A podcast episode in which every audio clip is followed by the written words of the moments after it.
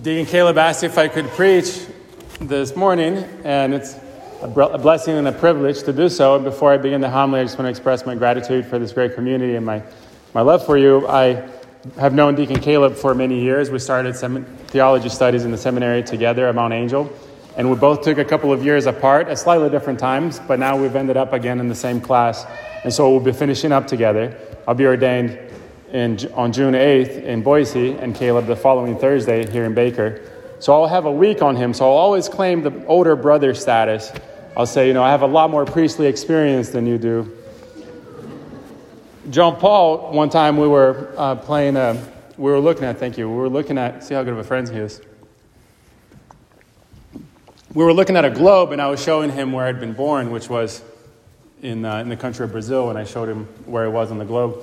And I didn't think much of it, but a few months later, Liz sent me a picture of him and, and the kids playing the board game Risk. And turned out that John Paul had put one of his pieces on Brazil because he said Nelson had been born there. So I just, I just really feel a lot of affection. And, and I know the website says that this is the prettiest little church in, um, in Eastern Oregon. And, and I agree, not just the church building, but, but the community. So it's a privilege to be here and a blessing to be here. The theme I, theme I want to focus on is the theme of patient suffering. We see that, of course, in Jesus, and we heard it in the collect. The collect is the prayer that the priest prayed right. Usually, it's the prayer at the end of the introductory rites, right before the readings. Today, as we came in, it was the, the first prayer that the priest prayed here at the altar, right before we sat down. And that kind of usually gives a little summary of the Mass, or, or it gives the, the main theme. And that prayer went like this Almighty, ever living God, who was who as an example of humility for the human race to follow caused our savior to take flesh and submit to the cross. So right away saying that god has given us an example of humility for us to follow. This is a, this is a, a, a key theme in christianity as we know. But then we asked for something. We asked graciously grant that we may heed his lesson of patient suffering Christ's lesson of patient suffering, we've asked that we may heed that lesson for ourselves. Why would we want to do that? The prayer continues to merit and so merit a share in his resurrection. So to share, to merit a share in the resurrection of Christ. That's the deepest desire that we have, the, deep, the deepest desire in our hearts, to share in the resurrection of Christ.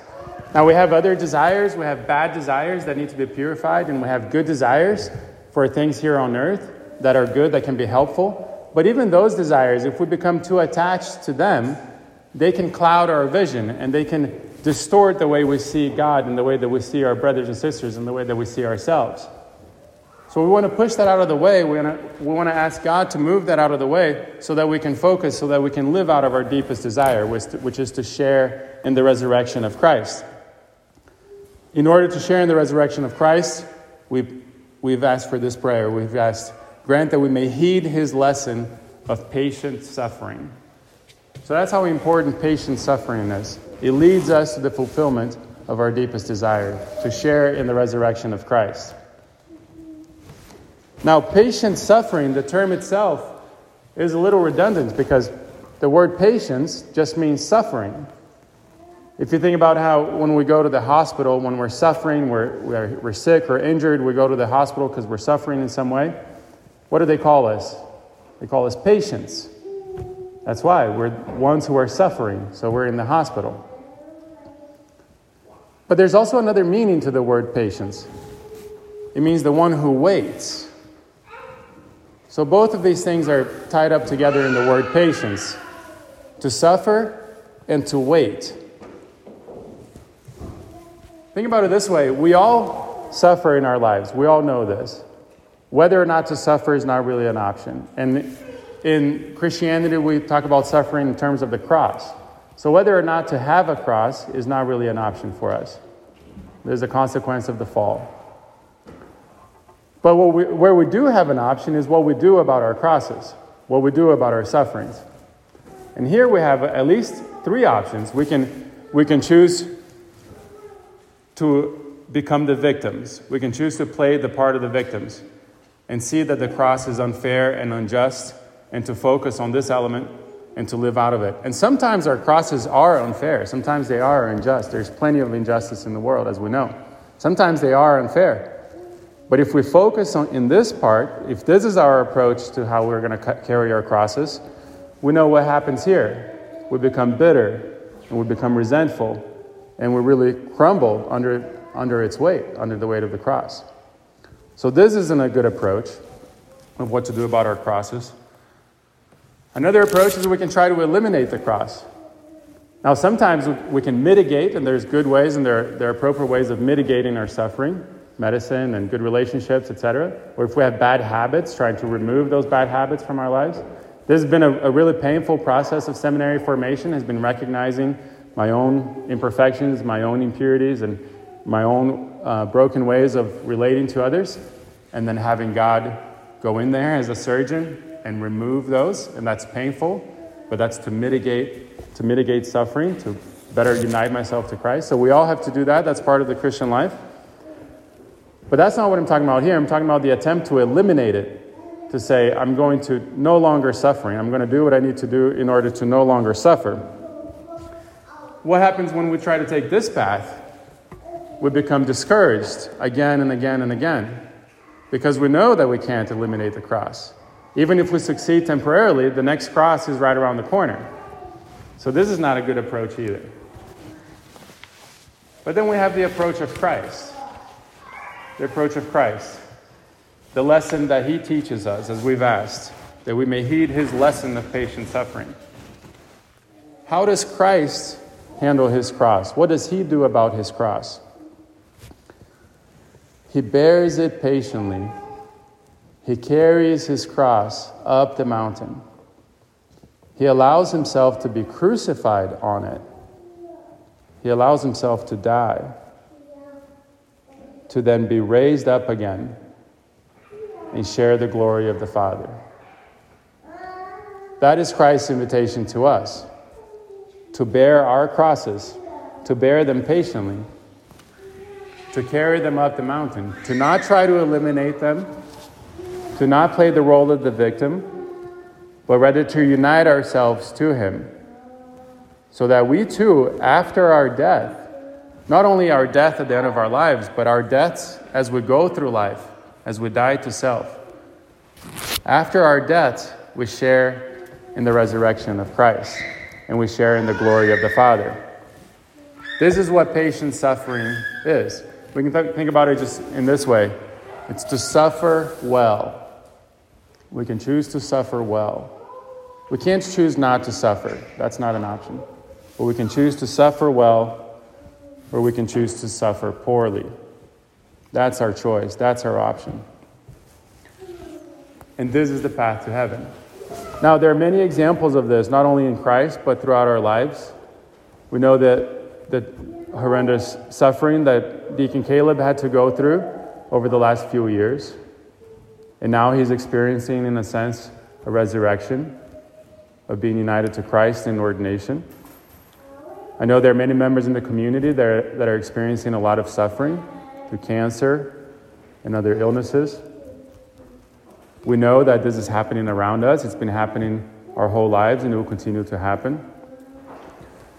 And the good news here is that we don't have to do it alone because the, the events that we just read weren't just an event that happened in history 2,000 years ago.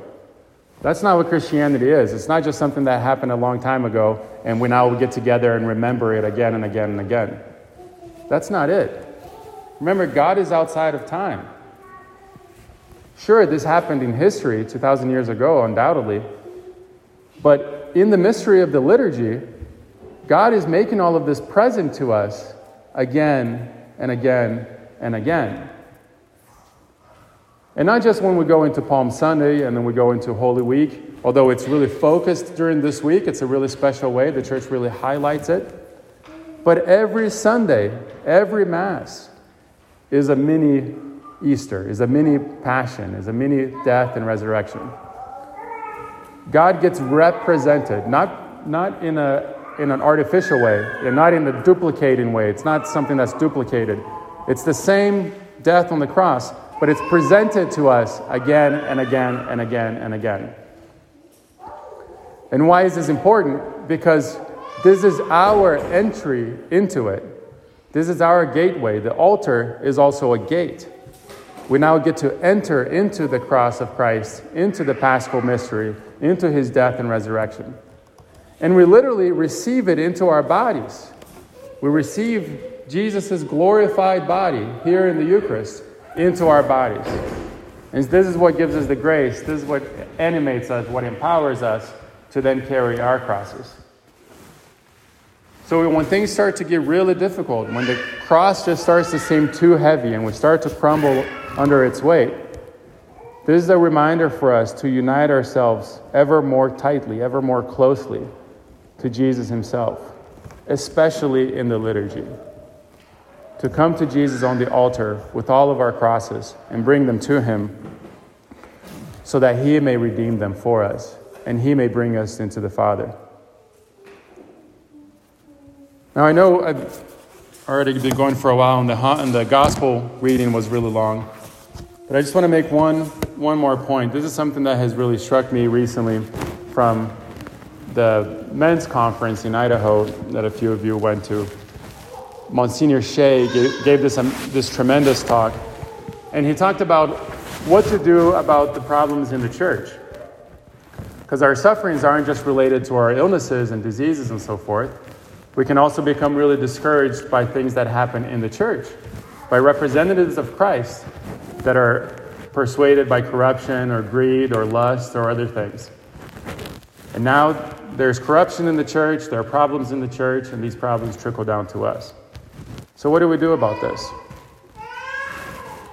Monsignor Shea, and if you have a chance to watch, to watch this talk in full, I highly recommend it. I'll just give one little snippet from what he said he emphasized how the way by which Christ redeemed us was by taking on all of the illnesses of his time, all of the sins of his time into his body.